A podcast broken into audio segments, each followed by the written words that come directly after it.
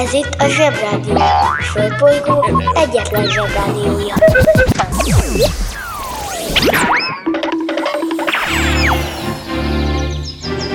Zsebrádió! A következő műsorszám meghallgatása csak 12 éven aluli gyermekfelügyelete mellett ajánlott. Eljött végre a várva várt téli szünet. Itt a karácsony, és jön a szilveszter és az új év, úgyhogy a Zsebrádió szerkesztősége a belső zseb. Kedves minnyájatoknak nagyon-nagyon-nagyon csodás, boldog ünnepeket és egy rakás ajándékot, és csodálatos új évet kívánunk nektek. Ebből az alkalomból engedjétek meg, hogy mi is megajándékozzunk benneteket a kedvenc meséinkkel. Szevasztok!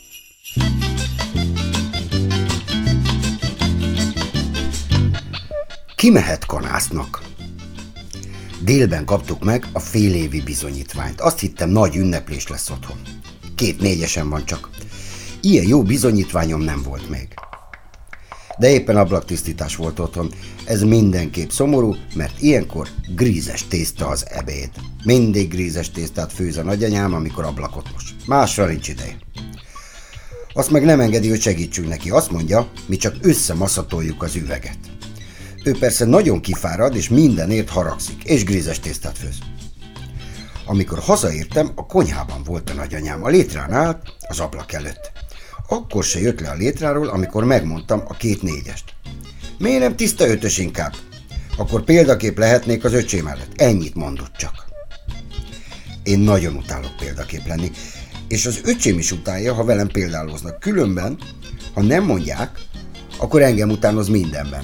Most szomorú is éppen, mert nekem kicsit már nő a bajuszom. És nem tud utánozni sehogy se. Előbb megettem a grízes tésztát, aztán vizet hordtam a nagyanyámnak, azt megengedte. Éppen zubogott a víz a csapból, azért nem hallottam a telefont. A nagyanyám felvette, haló, ki beszél? Mire odaértem a vödörrel, már kicsit mérges volt. Kicsoda kérem, nem értem, tessék hangosabban beszélni. Az illető hangosabban beszélt. Már én is hallottam, de a nagyanyám nem értette. Nekem mondta súgva. Azt mondja Lajos, ki lehet az valami rokon? Öcsi lesz az.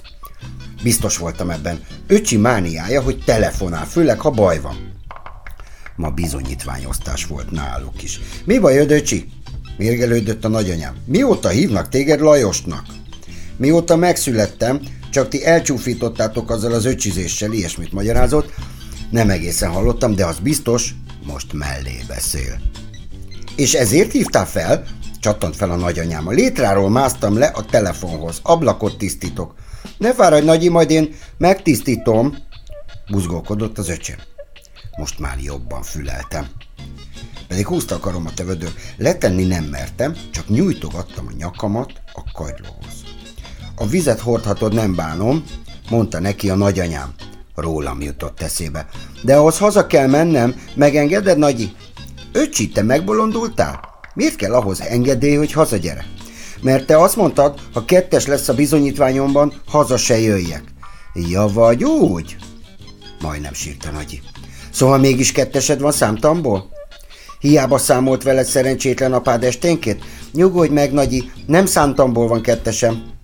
Nem is fő tantárgyból, csak melléktantárgyból. Elzsibbadt a kadok karom a vödörtől, a nyakam is elferdült, mint a libáé, amikor tömik, de a nagyanyám csak folytatta. Miből van ketteset, halljam? Magatartásból.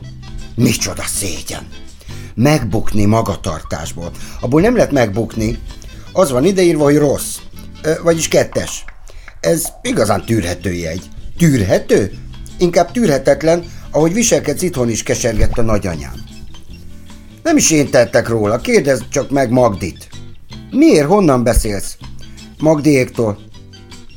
Nagyszerű, most szégyenkezhetem a nagyanyja előtt legalább. Úgyis folyton dicsekszik az unokájával. Te is dicsekedsz Csabával. Ne szemtelenkedj, jó, csak vigasztalni akartalak. A nagyanyám lecsapta a telefont. Olyan mérges volt, hogy azt mondta, tisztíthatom az ablakot. Öcsi hamarosan megérkezett, hozta mindjárt Magdit és a nagymamáját vendégségbe, és velük volt még a saját nagyapánk. mert ő ablaktisztításkor ö, mindig átmegy a szomszédba. A nagyanyám kedves volt a vendégekkel, mintha épp rájuk várna, és apró süteményt vett elő dobozból, hova tudta rejteni, nem értem. Magdi nagymamája dicsérte a süteményt, pedig alig evett belőle. Ugyanis nem jutott, öcsi evett nyolc darabot, mert megtudta, hogy grízes tészta van. Magdi nagymamája előbb receptet, a receptet kérdezte, csak aztán a bizonyítványt.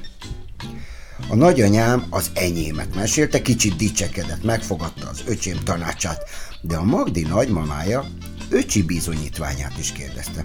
Nem rossz gyerek, öcsi, csak folyton verekszik, felelt Magdi. Rendes lány. A verekedés csúnya dolog, közölte a nagymamája.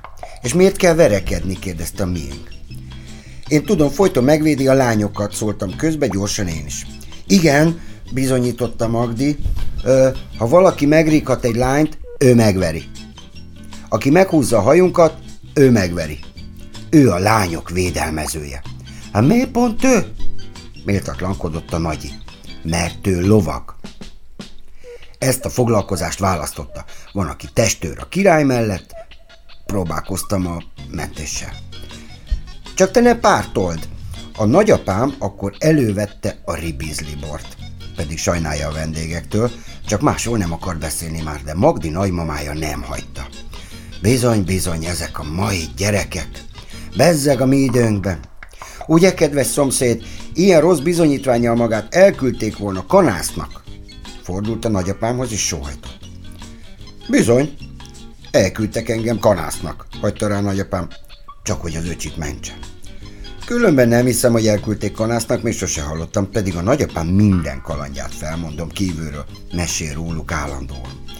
A Magdi nagymamája nagyot nézett az öcsémre. Remélte, hogy most kétségbe esik. Öcsi sokáig hallgatott, aztán megkérdezte. Mi az a kanász? A nagyapám rögtön elmesélte, hogy az egy foglalkozás. Emlékezett rá gyerekkorában mindig arra ébredt, hogy tülköl a kanász. Úgy szedte össze a faluból a disznókat, hajtotta ki a legerőre, csattogott, pattogott a szíjas ostora. Az öcsém akkor azt mondta, hogy neki ez a munka éppen megfelel. Nem eszik több grízes tésztát se. Tarisznyából ebédel, majd szalonnát és vörös hagymát. Azt itthon úgy se engedik. És már hívta is a telefonon a különleges tudakozót, meg akarta kérdezni, hol kell jelentkezni kanásznak. Alig bírtam kicsavarni a kezéből a telefont. Szerinted jó munka a kanász?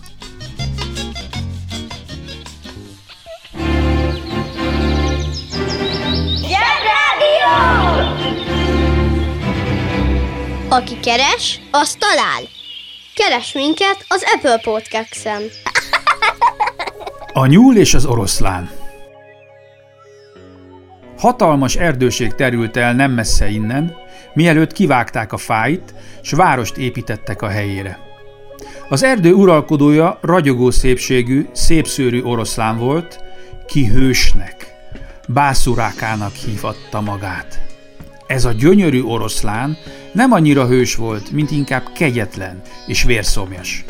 Mivel a maga erejénél nagyobb erőt nem ismert el, akár éhes volt, akár nem, az útjába kerülő állatokat válogatás nélkül széttépte.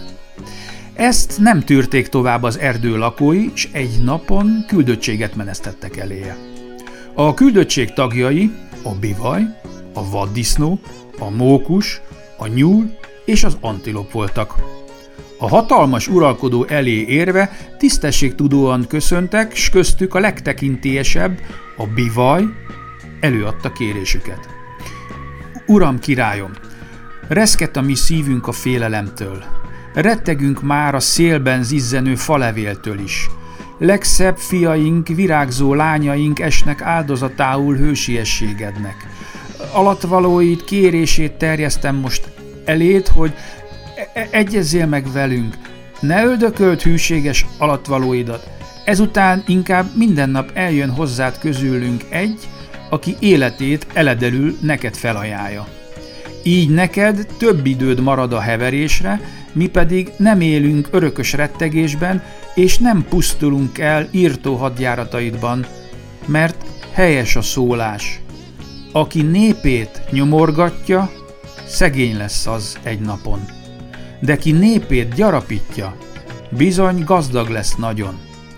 Alatvalóit a király ne írtsa, mint ellenét, hatalmát gyengíti ezzel, kockáztatja mindenét.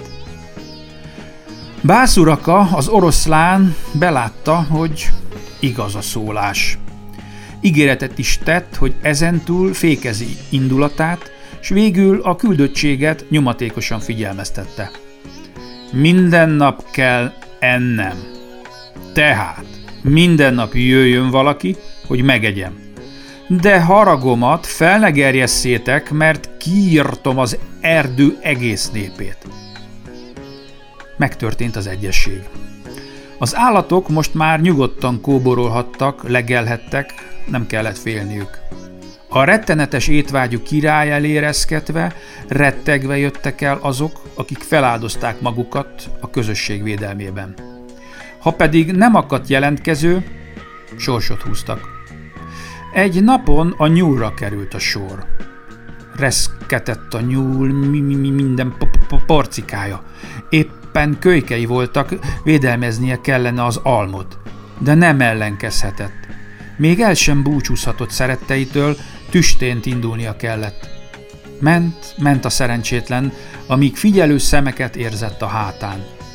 Aztán leült hátsó lábára, hegyezte füleit, úgy figyelte a szelet, hát ha valami mentő gondolatot fújna feléje. Hm, de nem jött semmi. Tovább ment.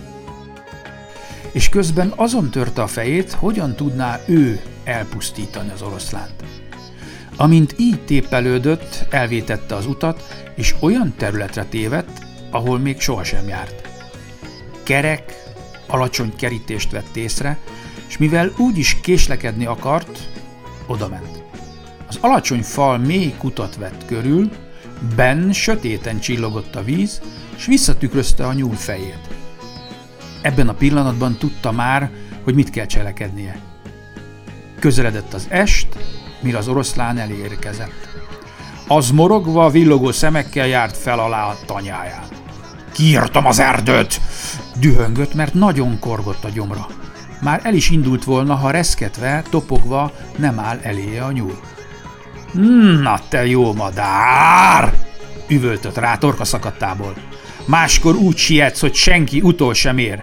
No várj csak, egyetlen csapással kioltom az életedet te leszel az étvágygerjesztőm, mert ma még megtizedelem az erdőt. A nyúl félelemtől dadogva szólt.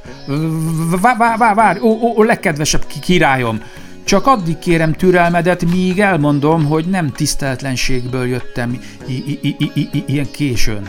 Ma reggel öten indultunk el, de amint jöttünk, utunkat állta egy rettentően nagy és erős oroszlán.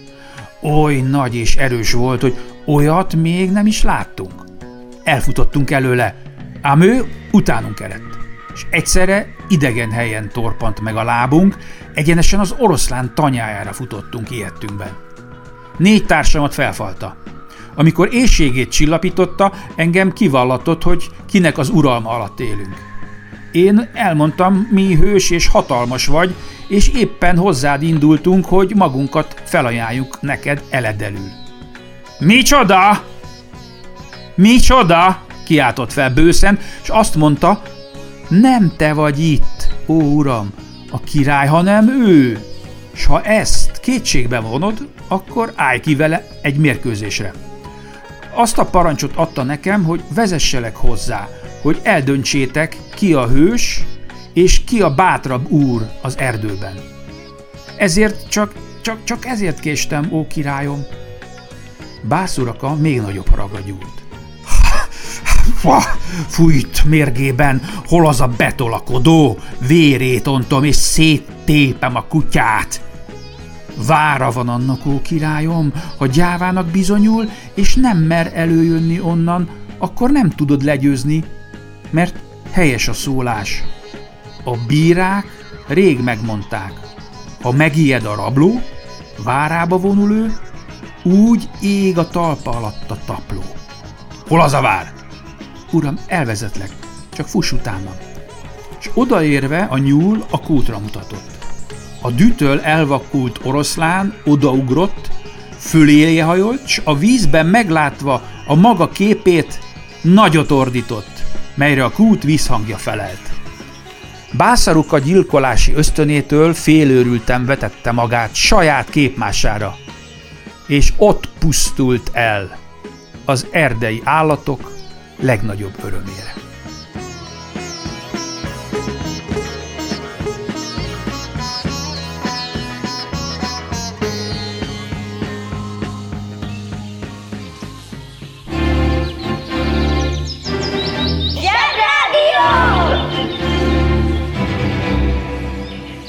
Zsebrádió Ától zéig.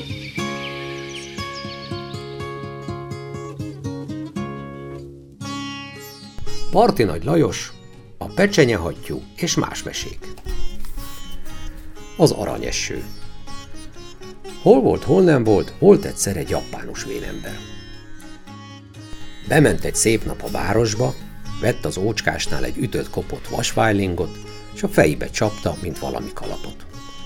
Az emberek nevették a megállóban, kérdezték, mire való a fejfedője. Hát csak arra, hogy befoltozzam a likat a házacskám tetején, felelte a vénember, és fölbillegett a buszra. Otthon aztán be is fette a likat, ahogy kell.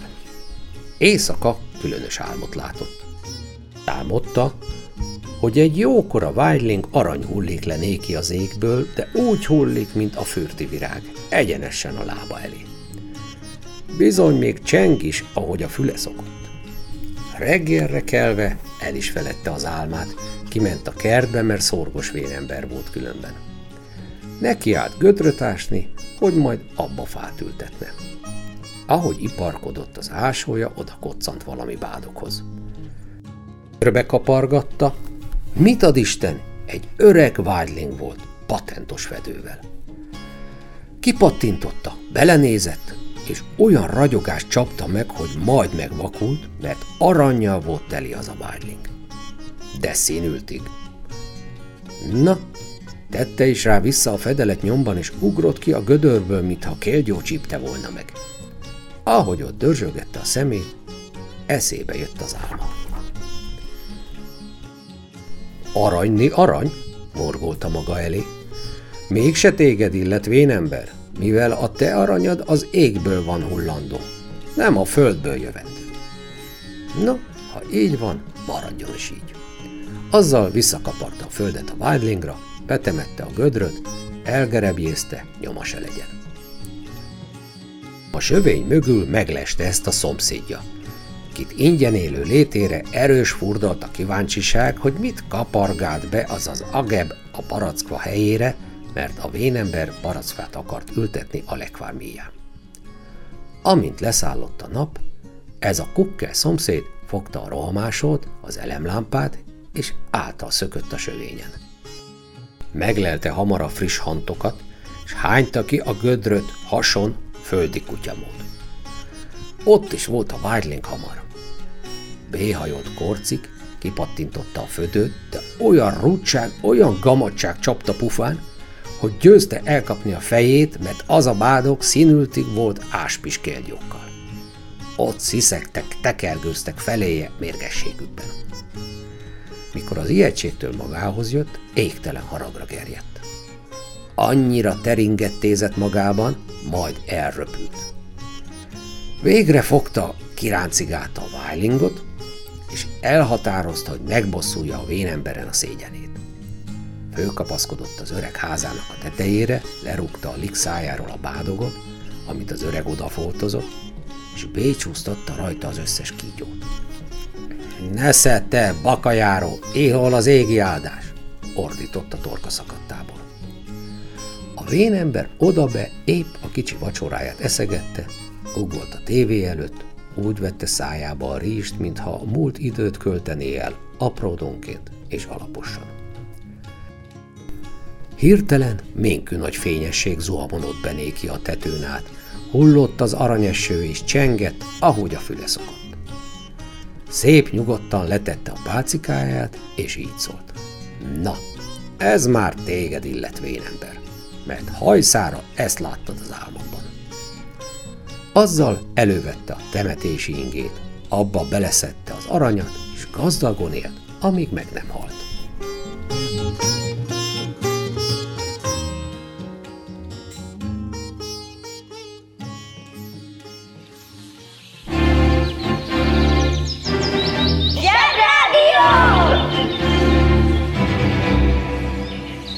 Teljesen más dimenzió. Ha szól, a zsebrádió. Kerekes Dancsok Regina vagyok, PR menedzser, van egy hat éves kisfiam Lukács, a jelem Szánkó, és a mes, amit pedig elmondok, az Max Lucado értékes vagy. A foltmanók kicsi, fából készült emberkék voltak. Mindannyian éli fafaragó mester keze alól kerültek ki. Mester műhelye messze fent a hegyen át, ahonnan szép kilátás nyílt a foltmanók kicsi falujára. Mindegyik manó másmilyen volt. Egyiknek nagy volt az orra, a másiknak a szája. Némelyek magasak voltak, mások pedig alacsonyak. Egyesek kalapot hordtak, míg mások kabátot viseltek. Két dolog azonban közös volt bennük. Ugyanaz a fafaragó készítette őket, és ugyanabban a faluban laktak. A foltmanók egész életükben minden áldott nap matricákat osztogattak egymásnak. Minden manónak volt egy doboza, tele aranycsillag matricával, és egy másik doboza tele szürke pontokkal.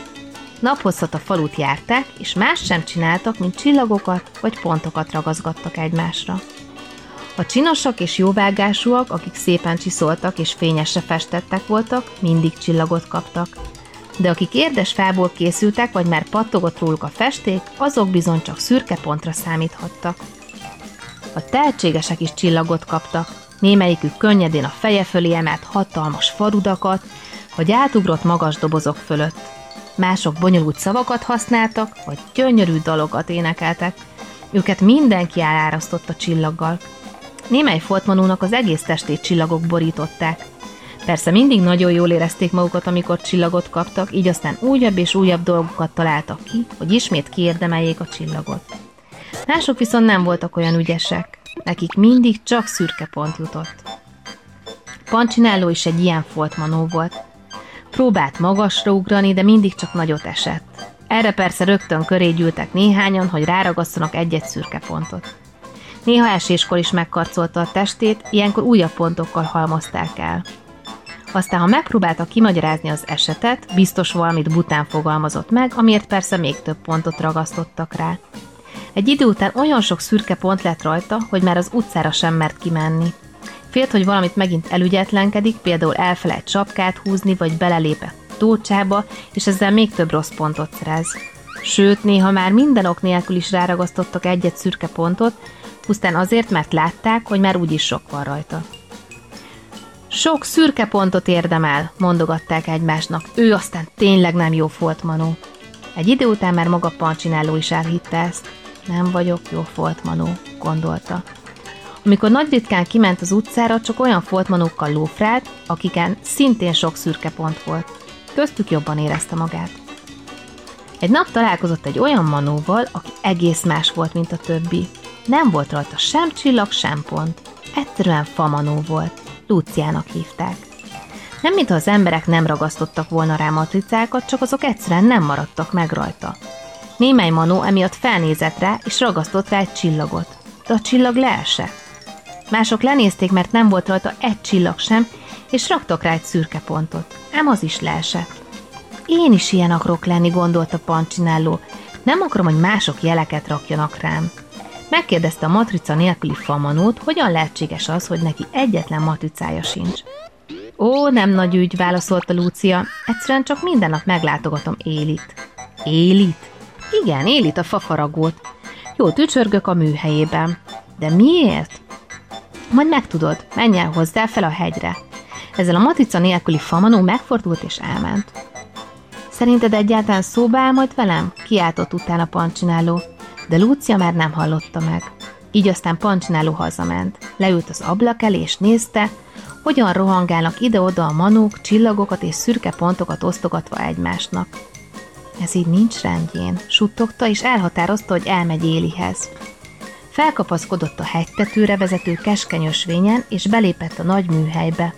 Szeme szája elállt a csodálkozástól az óriási bútorok láttán. A hokedli a feje búbjáig ért, lábújhegyre kellett állni, hogy rálásson a munkapadra. A kalapács nyele olyan hosszú volt, mint az ő karja. Pancsinelló nyelt egy nagyot, és elindult kifelé. Ekkor meghallotta a nevét. Pancsinelló! Hallatszott egy mély, erős hang. Pancsinelló megállt. Pancsinelló, örülök, hogy látlak. Gyere közelebb, hadd nézzelek meg. Pancsinelló lassan megfordult, és ránézett a nagy darab szakállas mesterre. Te tudod a nevemet? Kérdezte a kismanó. Persze, hogy tudom, én alkottalak. Éli lehajolt, felemelte és maga mellé ültette a padra. Hm, szólalt meg a mester elgondolkozva, miközben a szürke pontokat nézte. Úgy látom, gyűjtöttél néhány rossz pontot. Nem akartam én, Éli, tényleg nagyon próbáltam jó lenni. Gyermekem, előttem nem kell védekezned, én nem foglalkozom azzal, hogy mit gondolnak rólad a foltmanók. Tényleg? Tényleg, és neked sem kellene. Hát kik ők, hogy jó vagy rossz pontokat osztogassanak? Ők is ugyanolyan foltmanók, mint te. Amit ők gondolnak, az semmit sem számít, Pancsinelló. Csak az számít, amit én gondolok. És szerintem te nagyon értékes manó vagy. Pancsinelló felnevetett. Én értékes? Ugyan mitől? Nem tudok gyorsan járni, nem tudok magasra ugrani, a festék repetezik rajtam. Mit számítok én neked?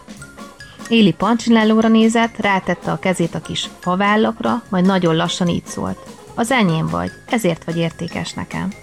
Pancsinellóra még soha senki nem nézett így, különösen nem az, aki alkotta őt. Nem is tudta, mit mondjon. Minden nap vártam, hogy eljössz, folytatta Éli. Azért jöttem el, mert találkoztam valakivel, aki nem voltak matricák, mondta Pancsinelló. Tudom, mesélt rólad. Rajta miért nem tapadnak meg a matricák? A favarogó nagyon kedvesen bezért. Azért, mert elhatározta, hogy neki fontosabb az, amit én gondolok róla, mint az, amit mások. A matricák csak akkor ragadnak rád, ha hagyod. Micsoda?